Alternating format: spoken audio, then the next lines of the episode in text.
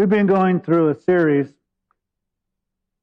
that basically says that we are to not bow the knee, but to trust and worship only the Lord our God. And that, that we needed to make those decisions ahead of time. Over the past few messages, we've been talking about how men and women decided that their faith or their people were more important than what the non believers had compelled them to do. So they were compelled to either bow and worship or to pray to someone other than to God or to do other things, and that they refused, uh, risking even their lives. Last week we took a look a little different. It wasn't a compelling of taking the knee, but that one who came on a different mission decided by the people of God's response to the mocking of their fear and intimidation that he wanted the people of God and those who weren't the people of God to know that there was a God in Israel and that he was the true God. And today we're going to take a look at another one and, and his desire through the Lord's leading is not so much to show that there is a God to the others, but to get God's people to recognize who God is and to forsake all the others. And so in this message, I often tell you that uh, when I point a finger, that I understand that when I point the finger, three fingers are pointing back at me. But today I want you to know that not only are three fingers pointing back to me, I'm also pointing the finger. Because there are too many people who claim to be believers, too many churches who have compromised and compromised and compromised that you no longer know who that they're serving as God. This event that's recorded in the scriptures is one of my favorite. And it's and, and the reason for it is you'll hear people say that when you feel like you're losing, to read the end of the book and you'll see that we win. And my comment to that is you don't have to wait that far. At the beginning, you know God wins and we're on his team. And you know in the middle that God wins and we're on his team. And yes, at the end, God wins and we're on his team. But the reason why I like this particular one is using kind of the sports analogy again, using football as the analogy. There are times in a game when you feel that the that the team is starting to buckle under the pressure or that they feel like they're being defeated or whatever. And there's this one play, and I'm going to use the person who has the ball suddenly pancakes the opposition tackler and scores a touchdown. And all of a sudden, because of that one play, the spirits of the team lighten up and they find a renewed vigor and a renewed purpose and they fight all the more. This is that section, I believe, in the scripture. And we find it in First Kings. And the context is, is that God had told his people long, many centuries before, that if his people did not follow him and did not keep the commands, not only would he ultimately kick them out of the land, but he would have rain to cease. And in case you think that that's a promise God ended with, in the millennial kingdom, it says that if, if the people do not recognize the Feast of Booths during the millennial reign, he won't send rain to them. And so God tells Elijah, I don't want to send rain. So pray that no rain be sent. And as a matter of fact, James will talk about how Elijah, with a nature like ours, prayed and there was no rain for three and a half years. And after Elijah prayed that prayer, God secreted him away to a brook and cared for him. And when that brook ran dry, he sent him to a, a widow with a, a son. And Jesus even talks about that were there no widows in Israel, but yet God sent Elijah to, to a foreign widow, and she received the blessing of having cared for God's prophet. And during this period of time, people were looking for Elijah, and the king was looking for Elijah because they considered Elijah the problem as opposed to themselves being the problem. And so no one could find him, and, and they kept searching. And so at that point, Elijah comes upon the scene because God now says, I want you to go and I'm going to send rain, but I, uh, there's some things I want you to take care of. And so he goes to Obadiah, Elijah, who is a prophet, and Obadiah is a prophet. And he goes to Obadiah and he tells Obadiah, I want you to go to King Ahab and send him a message that I want to meet with him. And Obadiah's response is, What have I done to hurt you? Because as soon as I tell the king where you are, you won't be there and he'll kill me. And Elijah goes, No, no. It's okay. You can you can make sure that it's okay. And so uh, we come to this point in verse 16. It says, So Obadiah went to meet Ahab and told him what the, the word of the Lord had come to Elijah in the third year, saying, Go show yourself. Uh, it's, it's moving on me before I'm ready.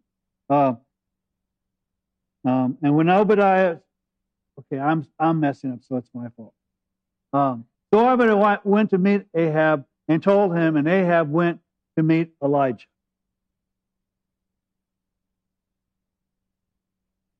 A little technical. You're going to have to control this because they're little tiny squares and I can't read them. Okay.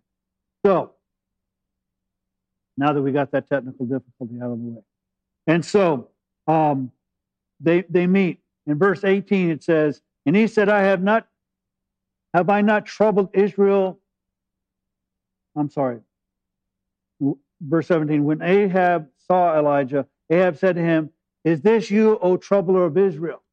And so again, he complains that it's Elijah who's the problem, not him. And then he, Elijah said, I have not troubled Israel, but you and your father's house have, because you have forsaken the commandments of the Lord and you have followed the Baals. He's saying, instead of following God, you've been following false gods. And that's the reason Israel is in trouble, not me. Says in verse 19, Now then send and gather to me all Israel at Mount. Now, if you're from the south, it's pronounced Carmel. If you're from California, it's car- called Carmel. So, it, no matter what I say, you're going to think I'm wrong. Because if you're from the south, you're going to say, no, no, it's Mount Carmel. And if you're from California, you go, no, no, there's a town up there and it's called Carmel. And it's spelled the same way. So you pick the way you want it heard, but I'm going to say, I'm going to use both. Okay. So, so it says, go uh, get all Israel and go to Mount Carmel together with 450 prophets of Baal and 400 prophets of Asherah who eat at Jezebel's table. Now, Jezebel was the wife, the queen of King Ahab. And so basically, what Elijah says is, we're going to have a meeting. We're going to have all of Israel come at this meeting, and I want you to bring 850 prophets of foreign gods and me. Seems like a fair battle, right? You're going to send all these people, and we're going to be me. So, verse 20 So Ahab sent a message among all the sons of Israel and brought the prophets together at Mount Carmel. And Elijah came near to all the people and said, How long will you hesitate between two opinions? If the Lord is God, follow him. But if Baal is, follow him. So he ends it uh, down. He goes, How long are you going to go back between two opinions? If, if the Lord is God, then follow him. But if Baal is the God, then follow him. Do not keep going back and forth. This is where we find Christianity today. People have so compromised the Word of God that you hardly know that it's the Word of God. Because we bought into it, we want to have our best life, we want to have our purpose, we want to do our thing, we want to have wisdom and power and fame and, and wealth and all of these things and influences. And if you take a look at our society, there's never been more depression. There's never been more despair. At the same time, we're supposedly richer than at other times. Because people keep wanting to go after the false gods of our society and our culture rather than obeying God. And if you take a look, and it's frustrating because all too often we can never tell between a believer and a non believer. We all act the same. We all talk the same. We all have the same tattoos. We all do the same. Where's the difference? And that's what Elijah's going. Why are you hesitating? Act as if God is God, or act as if Baal is God, but don't keep picking and choosing. And we keep picking and choosing. When God is delivering us from some difficulty, we say, Oh, praise God. But then we seek other things. And the question is Is God God? Is Jesus the Son of God?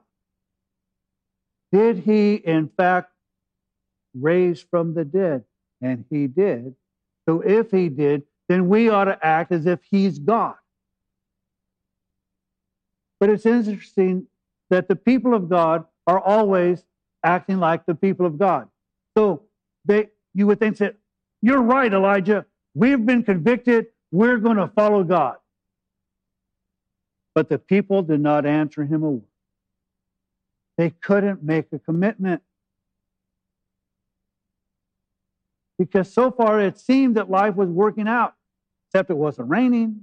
You know, crops are dying, whatever, but you know, you know, and it's we take a look at people's lives who are crumbling, we go, You haven't hit bottom yet? And that's kind of they're at this stage of going, we're not gonna we're not gonna make a decision here, even though we haven't got rain for three and a half years, and it's looking like God is really God, but the jury's out. Verse 22. Then Elijah said to the people, I alone am left a prophet of the Lord, but Baal prophets are 450 men. Now, Elijah is not quite accurate here because he's been out on his own being faithful to God. But Obadiah hid a hundred prophets from Ahab because he was seeking to kill all the prophets. But Elijah felt, and kind of rightfully so, he was it. That you have a whole nation who doesn't know whether God is God. And you have, in essence, 850 prophets on the other side. But for dramatic effects, it's I'm me and 850 guys. Now let them give us two oxen, and let them choose one of the ox for themselves, and cut it up, and place it on the wood, but put no fire under it. And I will prepare the other ox, and lay it on the wood, and I will not put a fire under it. Then you call on the name of your God, and I will call on the name of the Lord, and the God who answers by fire, he is God. So he goes, Here's my challenge. We're going to take two offerings. We're going to take two oxes. You're going to take an ox, you're going to cut it up, you're going to put it on your altar, you're going to do all these things, and then I'm going to do the same thing, and then you get to pray, and I get to pray, and whoever God answers by fire, not by water, not by emotion, but a demonstration of fire on the offering, he's God. That's the challenge. And the people said, that's a good idea. Isn't it interesting? It is a good idea. But they didn't have to make any commitment. Before, follow God or don't follow God, and they, they remain silent. Now it's like, well, here's the contest. They go, we don't have any skin in the game. Sounds great to me. So Elijah said to the prophets of Baal, Choose one ox for yourself and prepare it first for your for you are many, and call on the name of your God, but put no fire under it. Goes, You get to go first, giving you the advantage. Then they took the ox which was given to them, and they prepared it and called on the name of Baal from morning until noon, saying, O Baal, answer us. But there was no voice, and no one answered. And they leaped about on the altar which they had made. So, I have difficulty having you stay here about an hour. They start from the morning until noon trying to get their God to answer them, and nothing's happening. At least we sing and we pray and we do a few things, and and I give a message, and maybe it's uh, pretty good for a quarter. You know, it's it. You know, something's happening, and then you say, "Well, when do we go to lunch?" Half the day, nothing's happening. Kind of boring. So they get more more emphatic. So after leaping, so, so it came about at noon that Elijah mocked them and said, Call out with a loud voice, for he is a God. Either he is occupied or gone aside, or is on a journey, or perhaps he's asleep and needs to be awakened. He goes, You're not talking loud enough. Start yelling and screaming. Maybe you need to get his attention. Maybe he's gone. You know, maybe maybe he took a trip. Maybe it's time to go to Fiji instead of whatever. You know, or or maybe it's his new nap, you know, and it's getting a power nap. So, you know, and I'm, I'm loving this. I, I wish Hollywood would make a, a movie out of this. Because this is awesome. So they're, they're doing all this stuff, and he's gone. So they cried with a loud voice and cut themselves according to their custom with swords and lances until blood gushed out on them. So they're going, what is it that we can do to get our God to act? And so they're yelling and screaming and dancing and leaping and using swords and lances and cutting themselves and doing also so that they bleed. They're doing their part. When midday was past, they raved until the time of the offering of the evening sacrifice, but there was no voice, no one answered, and no one paid attention. let me give you a reason why because there was nobody home. Because there is no other God but God. So they can dance and they can sing and they can leap and they can cut themselves and do all this stuff and they can yell and scream. But since there is no God, there's no one to answer. So pretty much they spent all day. Then Elijah said to all the people, Come near to me. So all the people came near to him, and he repaired the altar of the Lord which had been torn down. So notice first, he goes, Here's the problem. You took the altar of God and you tore it down. I'm going to rebuild it. And Elijah took 12 stones according to the number of the tri- tribes of the son of Jacob, to whom the word of the Lord had come, saying, Israel shall be your name. So with the stones he built an altar in the name of the Lord, and he made a trench around the altar large enough to hold two measures of seed. Then he arranged the wood and cut the ox into pieces and laid it on the wood.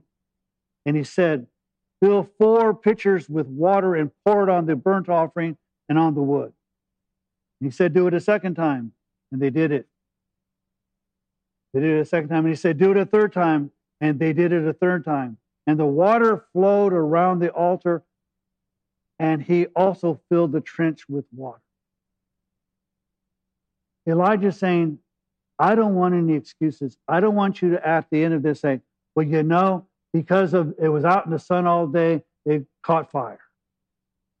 He's taken away every single excuse that they could give for why God was not God. So he drenched it. And if you've ever tried to start a fire in a camper with wet wood that is wet, good luck. At best, you get some smoke.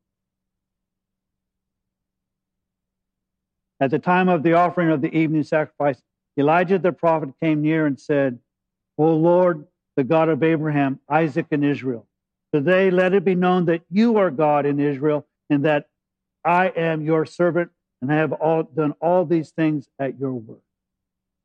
You see, Elijah is not seeking for the world to know that he's God. He's seeking that the people of God might know that God is God. What a shame. I think we should spend our efforts and time and money and all these other things to communicate the gospel to a world that doesn't know him. And instead, he's having to re win the people of God. Saying, God, I want them to know who you are and that you sent me. Answer me, O Lord, answer me that this people may know that you are, O Lord, our God, and that you have turned their hearts back again.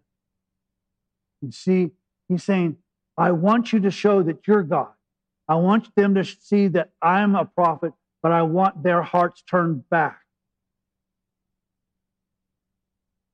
That should be our desire to have those who claim that they once knew God to turn their hearts back to Him. For those who never knew Him to turn, turn their hearts to Him. That should be our purpose.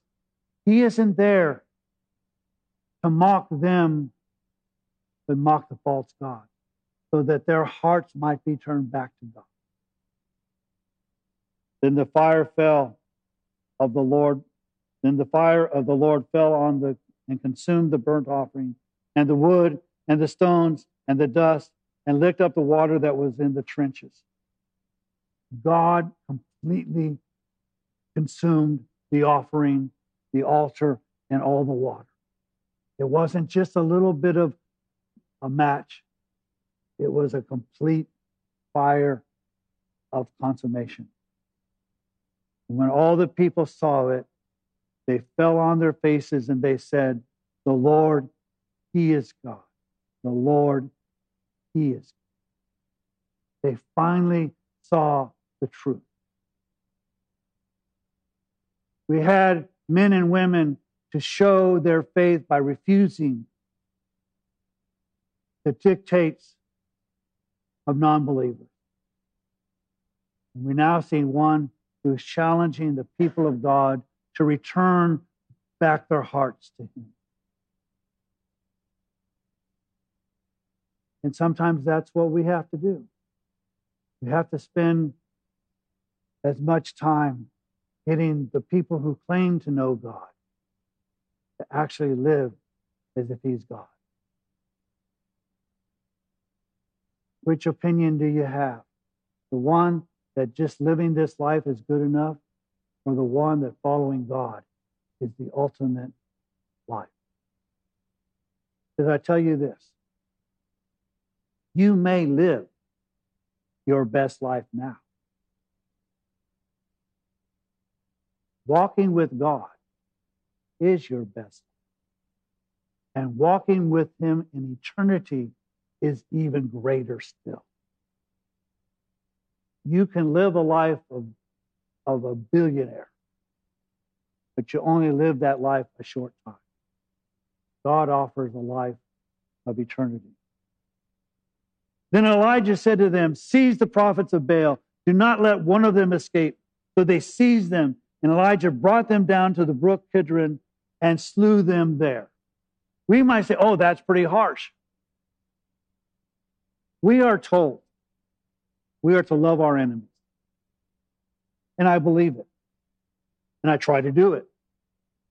It's difficult at times, I understand. But I can't say that it's not in the scriptures, and I'm not one of those who say just because I don't like it doesn't mean it's not there. However, I'm going to give you some homework. Does the scripture ever tell you to love the enemies of God? We're supposed to love our enemies. But you see, these prophets have turned the hearts away from God's people. They deserve what they got. So I'm not sorry for them. As far as I'm concerned, using my analogy, they just got pancaked. And God sort of touched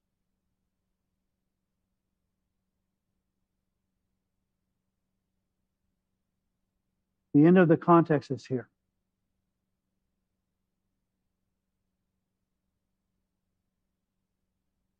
Elijah then goes and says, Ahab, you can take off, but I'm going to pray. I'm going to pray that there be rain. For you see, God had told Elijah to pray for no rain, and now he's saying three and a half years later, pray for rain. Elijah goes and he he presents himself in a prayer a little differently. Most people say when we pray, we we're on our knees, or we raise our hands to the ceilings, or we close our eyes, or we bow our head. You know, all these things. Or, or sometimes even when we're that desperate, we sprawl out prostrate with our face to the ground, saying, "God help me," whatever. Elijah is going to take a form of prayer that would be very difficult for me at this stage because my gut, my diaphragm would get in the way. But basically, he bends down and puts his head between his knees. I couldn't breathe very long if I did that. So Elijah must either been a thin man or was in extremely good shape. So he takes that posture of prayer and he prays that God would bring rain and nothing happened. He sends his, his uh, attendant out, nothing's happened. He does seven times.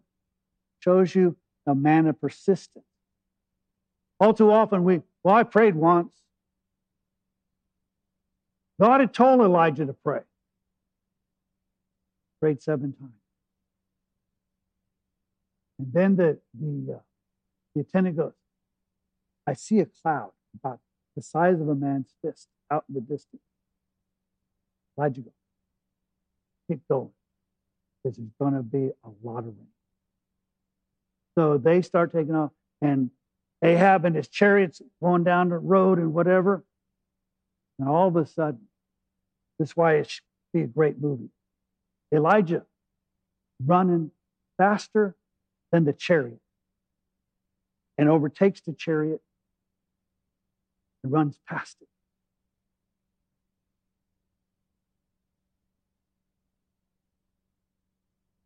See, you can't you can't make movies better than this. So, you know, yeah, the Bible's thousands of years old. It's it's great stories that are true. And you would think, okay, there's this great mountaintop experience. Elijah just faced 850 prophets, defeated them, got the people to turn their hearts back to the Lord, and everything is wonderful. Except the queen, whose name is Jezebel, issues a contract on his life. And Elijah gets depressed and hides out in a cave. And he's going, Oh, woe is me. I'm the only one left. He just had a great revival. I'm the only one left. He just killed 850 prophets. Somebody ought to ask you, What are you doing? He goes, I'm going to Disneyland. No, he's hanging out in a cave depressed. Now, I understand because sometimes when you're used by God, there is this sense of this mountaintop experience. Many times, if you've gone on retreat, a religious retreat or whatever, and you feel really close to God and everything is awesome, you go, I'm going to live this way forever. And then you come down and you live 15 minutes in life, and all of a sudden you're just like, life sucks. Terrible.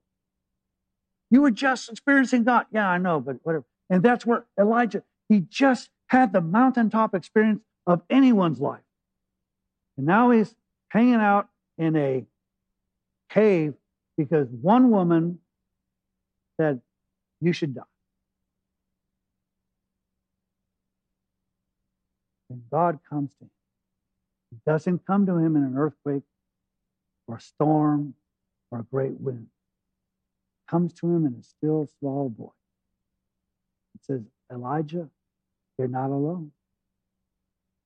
I have more than a hundred prophets who have not bowed the knee to Baal who are here as well. And there are times when we may feel like we're all alone that no one else cares about God and whatever. I got people you don't know doing things that you don't know.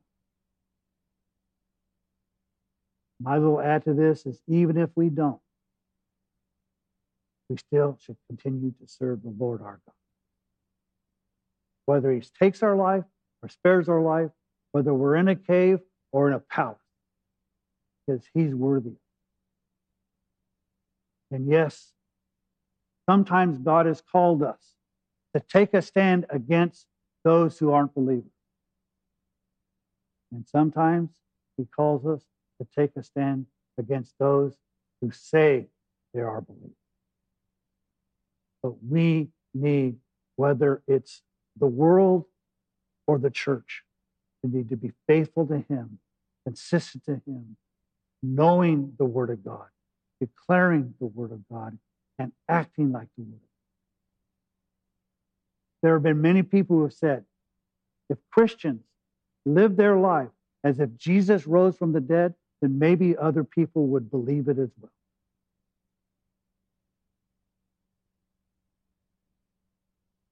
You see, Satan is mischievous.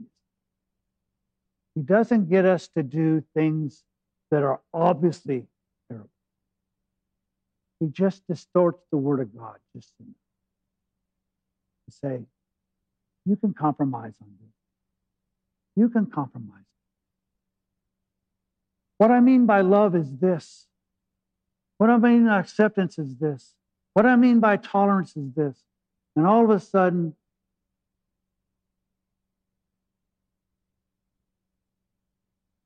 the best ex- expression, and, I don't mean I mean this as a compliment. There was a, a, a African American pastor who came and preached a revival at this church many, many, many, many, many decades ago. And he touched on one of the subjects that nobody ever wants to hear on, and it's on tithing. And he would say, you know, people would say you could deduct your taxes and you could deduct living expenses, you could deduct this. And he goes, pretty soon you deduct it all, and the Lord had nothing. That's the way Satan tries to do with our faith. You don't really have to believe that. You really don't have to believe that. You really don't have to. You can deduct all. You know, Jesus really didn't say that. And Jesus really didn't mean that. And Jesus was something that he never showed in the scriptures. And suddenly, there's no Bible left because you deduct it all. There's nothing left. We need to take a stand for the Word just as Elijah had done. And hopefully, not that we can say, I'm right and I'm a wonderful person, but to get the people of God to repent and to turn their hearts back to Him. Wouldn't that be a glorious day? And all God's people said.